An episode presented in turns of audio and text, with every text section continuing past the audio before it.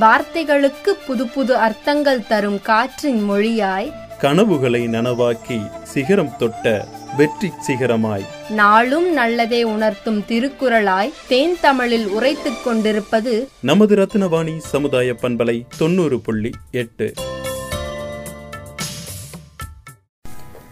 எவன் ஒருவன் தன் உரிமைகளை எப்போதும் தற்காத்து கொள்ள தயாராக இருக்கிறானோ யார் ஒருவன் பொது விமர்சனத்துக்கு அச்சப்படாமல் இருக்கிறானோ?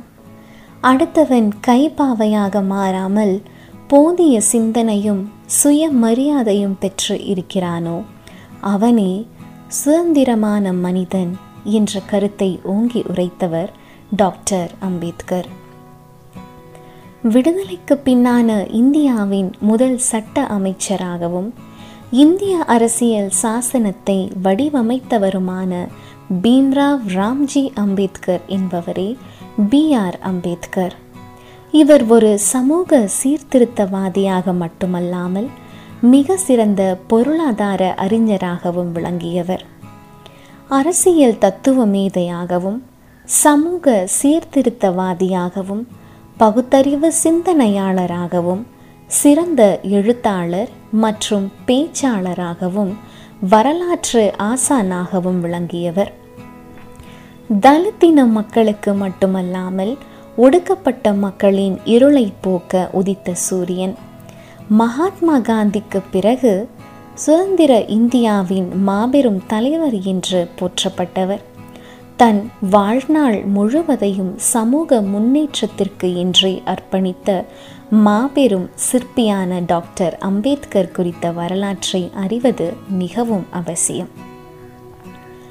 Baba Saheb doctor B R Ambedkar என அழைக்கப்படும் பீம்ராவ் ராம்ஜி அம்பேத்கர் ஆயிரத்து எட்நூற்று தொன்னூற்று ஓராம் ஆண்டு ஏப்ரல் மாதம் பதினான்காம் தேதி உத்தரப்பிரதேச மாநிலத்தில் உள்ள மாவ் என்ற இடத்தில் ராம்ஜி சக்பாலுக்கும் பீமாபாய்க்கும் பதினான்காவது குழந்தையாக ஒரு மராத்திய குடும்பத்தில் பிறந்தார். இவருடைய தந்தை இராணுவ பள்ளி ஒன்றில் ஆசிரியராக பணிபுரிந்து வந்தார். இளம் வயதில் தனி மண் பானையில் தண்ணீர் குடிப்பது குதிரை வண்டியில் போகும்போது தாழ்த்தப்பட்ட பிரிவினர் என்றதும் இறக்கிவிடப்பட்டது.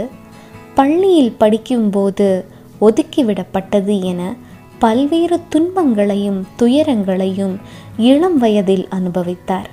ஆனால் மகாதேவ அம்பேத்கர் என்ற பிரமாண ஆசிரியர் இவர் மீது அன்பும் அக்கறையும் கொண்டவராக விளங்கினார்.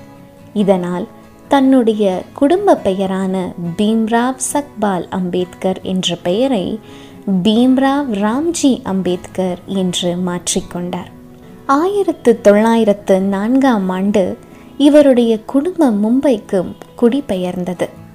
அங்கு எல்ஃபின்ஸ்டன் உயர்நிலைப் பள்ளியில் சேர்ந்து கல்வியை தொடர்ந்தார். குடும்பத்தில் மிகவும் வறுமை சூழ்ந்த நிலையிலும் கல்வியை விடாமல் தொடர்ந்த அவர் ஆயிரத்து தொள்ளாயிரத்து ஏழாம் ஆண்டு தனது பள்ளி படிப்பை முடித்தார். பிறகு பரோடா மன்னரின் உதவியுடன் மும்பை பல்கலைக்கழகத்தில் இளங்கலை படிப்பை தொடர்ந்தார். பின்னர் அவர் ஆயிரத்து தொள்ளாயிரத்து பனிரெண்டில் அரசியல் அறிவியல் மற்றும் பொருளாதார துறையில் பட்டம் பெற்றார். சிறிது காலம் பரோடா மன்னரின் அரண்மனையில் படைத்தலைவராகவும் பணியாற்றினார். பரோடா மன்னர் ஷியாஜிராம் உதவியுடன் உயர்கல்வி கற்பதற்காக அமெரிக்கா சென்றார். உயர்கல்வி பெறுவதற்காக அமெரிக்கா சென்ற முதல் இந்தியர் என்ற பெருமையை அம்பேத்கர் பெற்றார். அவர் கொலம்பியா பல்கலைக்கழகத்தில் சேர்ந்து பொருளாதாரம் அரசியல் தத்துவம் மற்றும் சமூகவியல் ஆகிய பாடங்களை கற்றார். ஆயிரத்து தொள்ளாயிரத்து பதினைந்தில் பண்டைய இந்தியாவின் வர்த்தகம் என்ற ஆய்வில் முதுகலை பட்டம் பெற்றார். பின்னர் இந்திய லா பங்கு ஒரு வரலாற்று பகுப்பாய்வு என்ற ஆய்வுக்கு கொலம்பியா பல்கலைக்கழகம் அவருக்கு டாக்டர் பட்டம் வழங்கியது. மேலும் ஆயிரத்து தொள்ளாயிரத்து இருபத்து ஓராம் ஆண்டு பிரிட்டிஷ் இந்தியாவில் அரசு நிதியை பரவலாக்குதல் என்ற ஆய்வுக்கு முதுநிலை அறிவியல் பட்டமும் ஆயிரத்து தொள்ளாயிரத்து இருபத்து மூன்றாம் ஆண்டு ரூபாயின் பிரச்சனை என்ற ஆய்வுக்கு டிஎஸ்சி பட்டமும் பெற்றார். பிறகு சட்ட படிப்பில் பாரிஸ்டர் பட்டமும் பெற்றார். ஆயிரத்து தொள்ளாயிரத்து இருபத்து மூன்றாம் ஆண்டுக்கு பிறகு இந்தியாவிற்கு திரும்பிய அம்பேத்கர் பிரிட்டிஷ் ஏகாதிபத்தியத்திற்கு எதிரான போராட்டங்களில் தன்னை ஈடுபடுத்தி கொண்டார். அது மட்டுமல்லாமல் சமுதாய அமைப்பிலும் பொருளாதாரத்திலும் ஒடுக்கப்பட்ட மக்களுக்கு அதிகாரம் கிடைக்க போராட வேண்டும் என்று முடிவெடுத்தார். இதன் மூலம் தாழ்த்தப்பட்ட மக்களின் கல்வி மற்றும் சமுதாய உரிமைக்காக போராடினார். ஆயிரத்து தொள்ளாயிரத்து முப்பதாம் ஆண்டு லண்டனில் நடைபெற்ற வட்டமேசை மாநாட்டில் கலந்து கொள்வதற்காக புறப்படும் முன் என் மக்களுக்கு என்ன நியாயமாக கிடைக்க வேண்டுமோ அதற்காக போராடுவேன் என்றும் அதே சமயத்தில் சுயராஜ்ய கோரிக்கைகளை முழு மனதுடன் ஆதரிப்பேன் என்றும் கூறினார்.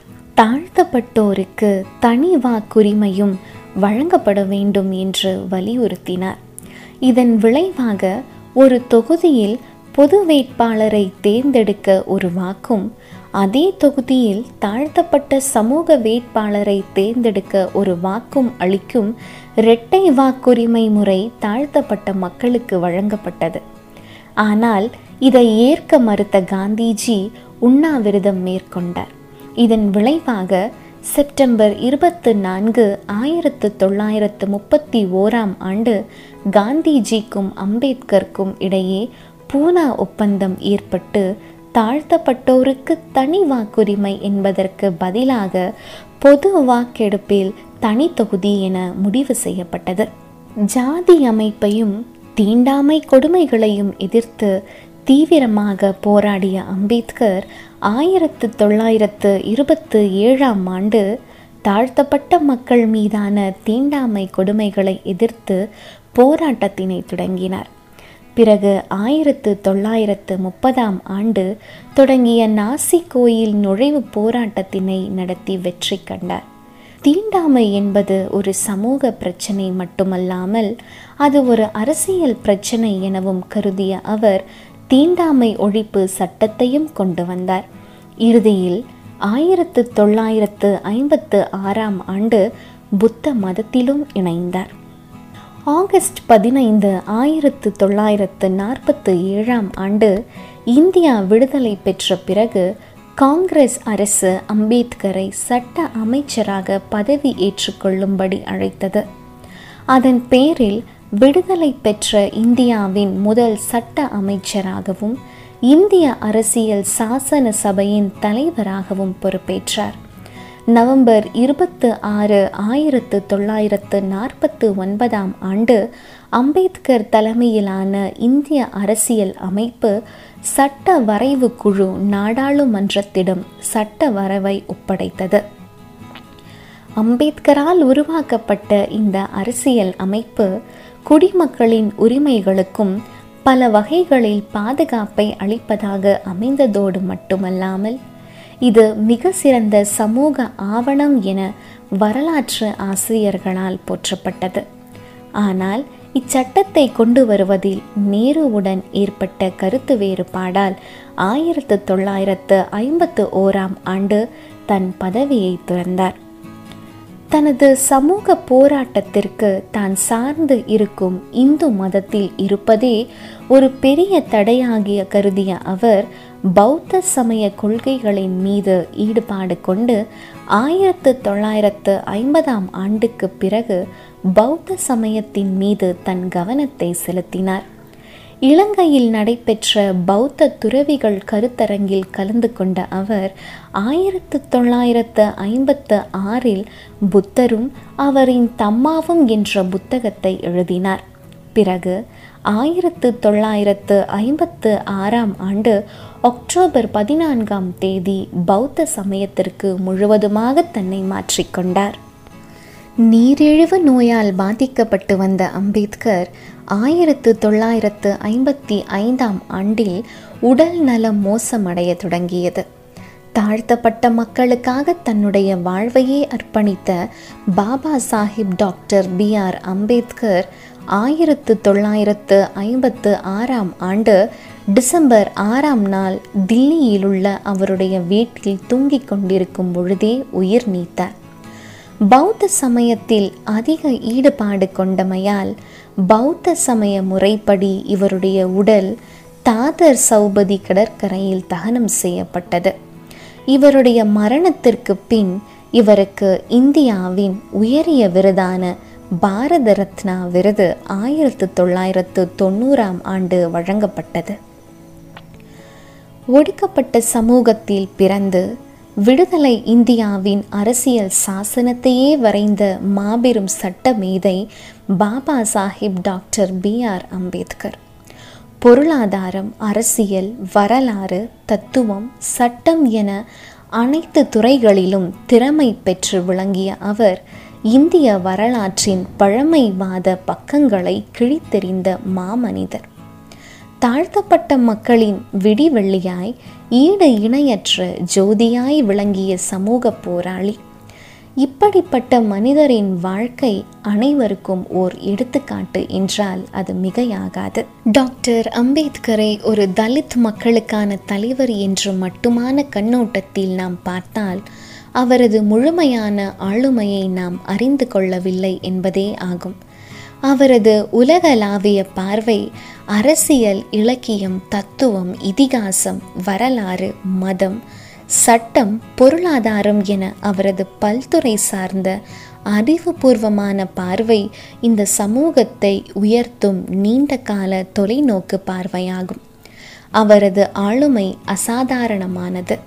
ஆகவே அம்பேத்கரை ஒரு குறிப்பிட்ட சமூகத்திற்கான தலைவர் என்று ஒரு எல்லைக்குள் அடக்கிவிட முடியாது. அவர் தேசத்திற்கான தலைவர்.